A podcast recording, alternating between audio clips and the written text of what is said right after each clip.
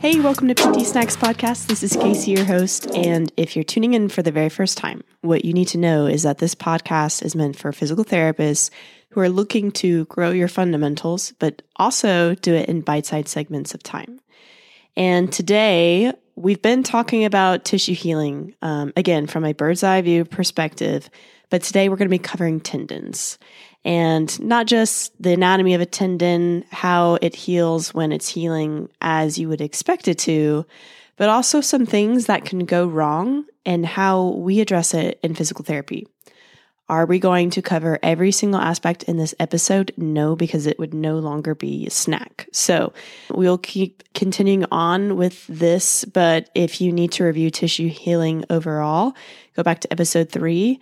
And then also um, go back to episode 25 on Achilles tendinopathy if you want an example of how we as physical therapists treat one common injury with tendons.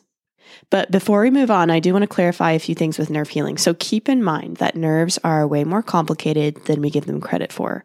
And I'm referring back to last episode, episode 37 on nerve healing.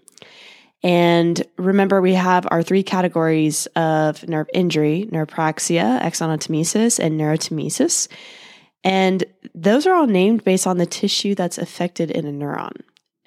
Now, those different groups can line up with the severity of symptoms just based on, again, what tissue is affected in the first place. So, um, for example, like in carpal tunnel, if its symptoms are low severity, transient, um, more like short term, it can be, yes, more like neuropraxia. But if it's become chronic and the symptoms are becoming more constant, um, it may more likely be in the category of axonotmesis, and that's just because of a long period of time of compression lends to a greater likeliness that more tissue injury has occurred, um, and therefore transitioning into a different category with a different definition on what is affected.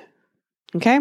So nerves, again, are more complicated than we give them credit for. I don't want to overcomplicate things, but first and foremost, I take this very seriously in terms of the information I give you that it is correct and that it is something that is beneficial. And so um, hopefully this clears up any questions that you may have had. And if you have any questions, you can always reach out to me. Okay.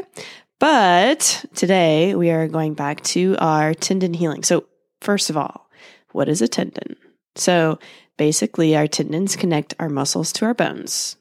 They allow us to basically transmit force that is generated by a muscle to a bone so that we can move. But they also help to buffer external forces to limit muscle damage, as well as helping with temporary energy storage and proprioception. So they have a pretty high mechanical strength, pretty good flexibility, and optimal level elasticity. They're viscoelastic, so they do have stress relaxation and creep. Some of you guys might be picturing that uh, stress stress strain curve um, that a lot of people cover in PT school. And there's a certain amount of mechanical load that they can accept while maintaining their normal tissue structure before damage occurs. So, in a tendon, they can be rounded cords, they can be bands, they can be flattened ribbons. It really just depends on what that tendon's function is and where it is. Okay, so form follows function. Now, they're made up of tenoblasts and tenocytes within the extracellular matrix. So you have tenoblasts are basically like immature tendon cells. They're young, they are they have a high metabolic activity, high energy, just kind of like a, a, little young toddler running around like crazy, um, except for they're spindle shaped with lots of cytoplasmic organelles. So, what happens eventually is they become elongated, and then aged tendinoblasts turn into tendinocytes. And they have a slightly decreased metabolic activity compared to the tendinoblast, just like adults. We get tired. And then they help to synthesize collagen and all the components of the um, extracellular matrix. And tendinocytes have they're they're active in their own energy generation. Can utilize aerobic Krebs cycle or anaerobic glycolysis or pentose phosphate shunt within themselves, but um, with age, those tenocytes kind of shift from aerobic metabolism to anaerobic energy production. And because of this and their low metabolic rate overall, they're able to carry loads and maintain tension for a long period of time without us worrying about ischemia or necrosis. So, that low metabolic rate also has an impact on the rate of healing after an injury. So, keep that in mind for the future. But essentially, think about how this affects tendons function in the body, right? So these tenoblasts and tenocytes maybe make up like 90% of a tendon. And then the other 10% might be chondrocytes at the bone attachment and insertion sites and synovial cells at the tendon sheath and some vascular cells. So in a tendon itself, there's layers upon layers upon layers that make up a tendon. Um, you can look this up on your own if you're curious, um, but just know that there's components within a tendon, um, which then becomes wrapped in a synovial sheath that helps to basically protect the tendon. Okay. And so with the tendon, you have the tendon in the middle, and then it's got to attach to something, right? And so on one side, because we know it's like the connecting point between muscles and bone, at the bone site, it's called the osteotendinous junction. And this region has more of a dense tendon zone. It's got a fibrocartilage, mineralized fibrocartilage, and bone. But essentially, it just helps prevent the collagen fibers from bending, fraying, shearing, and also from failure. On the other end of the tendon, where the tendon connects to the muscle, it's called a myotendinous junction, which the names kind of give you a hint on where they are, right? Now, the collagen fibers, uh, they basically insert into deep recesses formed by myocyte processes that allow tension from the muscle fibers to be transmitted into the collagen fibers. And this helps to reduce tensile stress on a tendon with muscle contraction. But even though its architecture essentially allows for basically less of a problem area, less of a change in ability to accept force, it's still going to be the weakest part of the muscle tendon unit. In terms of blood supply, you know, blood is important for bringing nutrients, right? So there can be intrinsic systems at the myotendinous junction and osteotendinous junction. There's extrinsic system of the paratendon or synovial sheath, as well as other sources but keep in mind, tendon vascularity can be compromised at junctional zones and site of torsion, friction, or compression. Remember, this episode is very oversimplified. So, depending on where the tendon is and what its function is, is going to affect um, its blood supply, its capacity to heal, and the type of healing that it undergoes. Okay. Now, in terms of innervation, Tendon can be innervated from cutaneous, muscular, and peritendinous nerve trunks. There's um, sensory components within it, like our Golgi tendon organs. There's going to be the greatest number at the insertion of the tendons into the muscle, which is important because these organs basically help to inhibit muscle if the force that is undergone in a muscle is too much it shuts down the muscle basically to protect it, to keep it from tearing. Because when you're doing something heavy lifting, like for example, let's say you're trying to pick up something really, really heavy, if it's extremely heavy, you're trying to contract the muscle, but you're also putting a stretch on the tendon. And when it passes a certain point, then that that tendon doesn't like it and it tells the muscle you need to chill out. Okay? So that's Golgi tendon organ.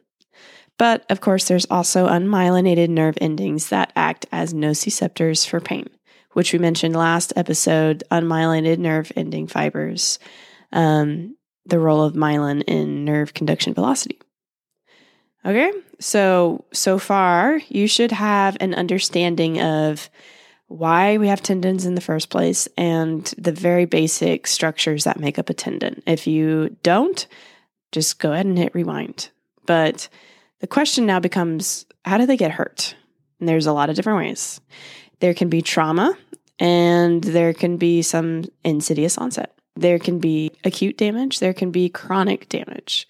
Okay, so when we're talking about trauma, you know, if you cut through something, it's probably not going to be good, right? So if we're talking about like the the flexor tendons in the hand, In food prep business, they're chopping, they accidentally cut themselves. That knife cut through cuts through the tendon, actually very common injury, or like in, in construction, that's a different type of injury rather than Achilles tendinopathy that is from chronic degeneration over time.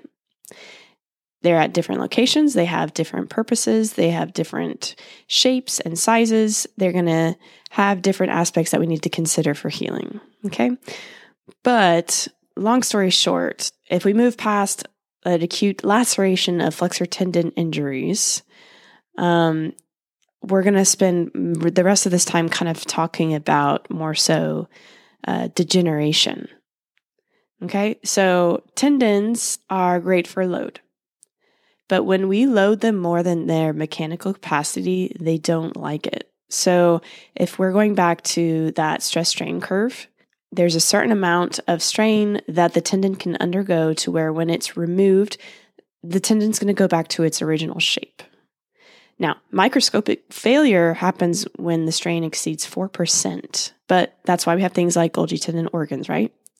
Now, failure beyond 8 to 10% can occur rapidly, and the greatest risk for rupture is when the tension is applied quickly and obliquely, especially when a lot of our highest forces are seen during eccentric muscle contractions.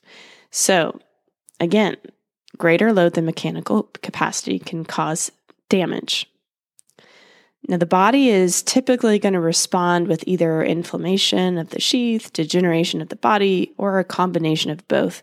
But we see disordered healing when there's an absence of inflammatory cells, poor healing response, non inflammatory intratendinous collagen degeneration, and fiber disorientation and thinning. So, what we're going to cover is if there is an injury that happens, normal tendon healing response. In the process of tendon healing, you're going to have inflammation, proliferation, remodeling, and depending on where you read, these names might vary, but the sequence of events is similar. So, in the first 24 hours, let's say there's in the inflammation process, there's going to be a ton of monocytes and macrophages that come. There's phagocytosis of necrotic material. They're basically, just like we mentioned in all the other tissues, trying to clear out the area to make way for new tissue to come. There is the initiation of angiogenesis, which is the increase in blood flow to an area so that the area can heal with better nutrients coming to the site and there's stimulation of tenocyte proliferation because remember we, we talked about tenocytes help with synthesizing collagen and help assist with making basically new fibers there's an influx of inflammatory cells that enter the healing site, lots of cytokines and growth factors that help with recruitment and proliferation of macrophages and resident tendon fibroblasts. But keep in mind, regulated inflammation can be really helpful for repair, but when it's persistent, that in, that can become damaging. Now, let's say we've cleared out all the junk. There's a lot of inflammation, lots of cells coming to the rescue to the site to basically make new things happen. Now we're in the proliferation phase that can last several weeks, where fibroblasts proliferate. They start to produce, deposit, orient, and cross link fibrillar collagens. There's a peak of synthesis of type 3 collagen that occurs, and they're going to get a contribution from infiltrating inflammatory cells, resident fibroblasts from the tendon surface or mid substance, and tendon or marrow derived mesenchymal stem, cells. During this phase, there's a high water content and glycosaminoglycan concentrations. Say that five times fast, okay? So, again, if I was just to restate it in a simplified version, we've cleared up the site. Now we're trying to lay down scaffolding so that we can start actually building up the rest of it. Now, in the remodeling phase, usually after like six weeks or so, this can last many months up to a year. During this, the tissue is resized and reshaped. The repair tissue changes from cellular to fibrous, and there's going to be a high tenocyte metabolism because we are trying to make things happen, make things new or at least make things improved. Tenocytes and collagen fibers become aligned in the direction of stress, and then towards the end of the stage, tenocyte metabolism and, va- and tendon vascularity start to decline. Because now we are trying to get back to a new normal. Okay, that's the ideal scenario. But in terms of the specifics of cellular events of healing, it really depends on the anatomy and the physiology of wherever the tendon injury is. There can be intrinsic healing and extrinsic healing. Intrinsic healing can happen with proliferation of the epitendon and endotendon tenocytes, which tend to have less complications. So we can think of this in like our flexor um, tendons in the hand.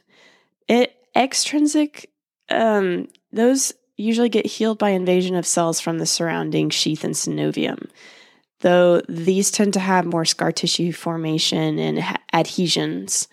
Now, when tendon healing goes wrong, a lot of times we end up describing it as a tendinopathy. It's a generic descriptor of clinical conditions around tendons that are caused from overuse. So, an acute flare up is tendonitis, but tendinopathy is disordered healing without inflammation.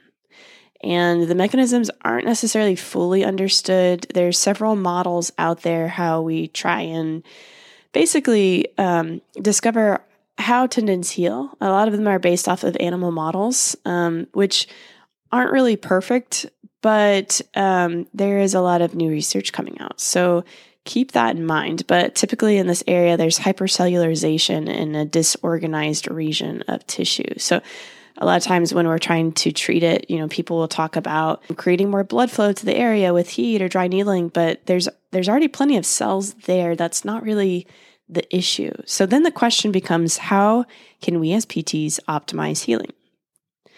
Well, tendons are largely influenced by their loading environments.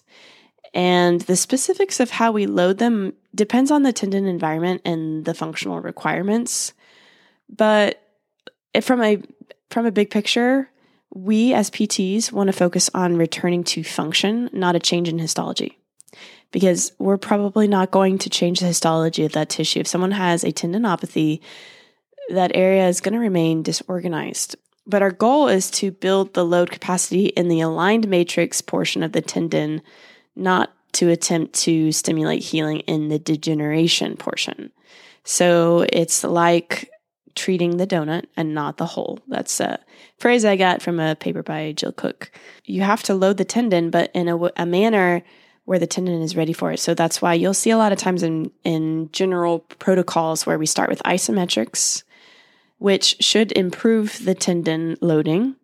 And then really after a week or two, you're transitioning to more strength training, building someone more towards speed and power and being able to get back to the sport.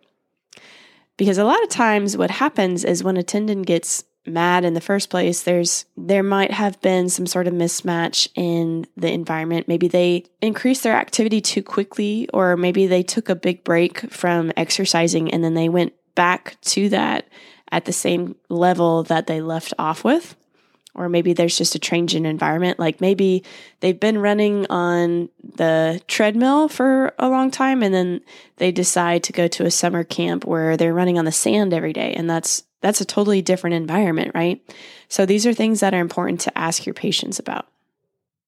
Now, in terms of post ops, how we load post op tendon repairs depends on the tendon environment and the functional requirements. So, uh, essentially, you want to balance the negative outcomes of immobilization where they can have adhesions, slowed repair tissue maturation, and joint stiffness, with the negative outcomes of loading too much, where they may have a rupture.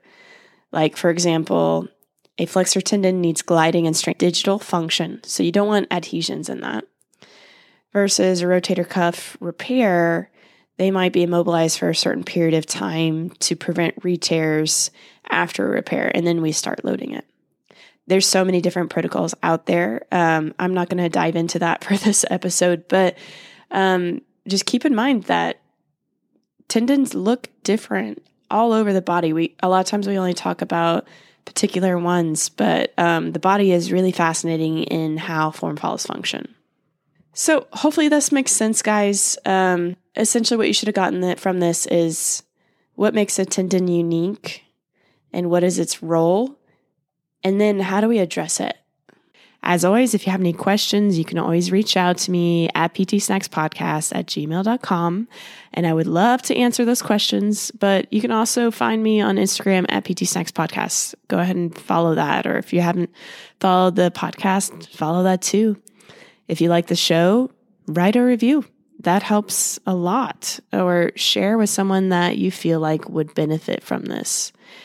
Um, if you want to support the show more fully, then what would really help is if you follow that link below to buy me a coffee.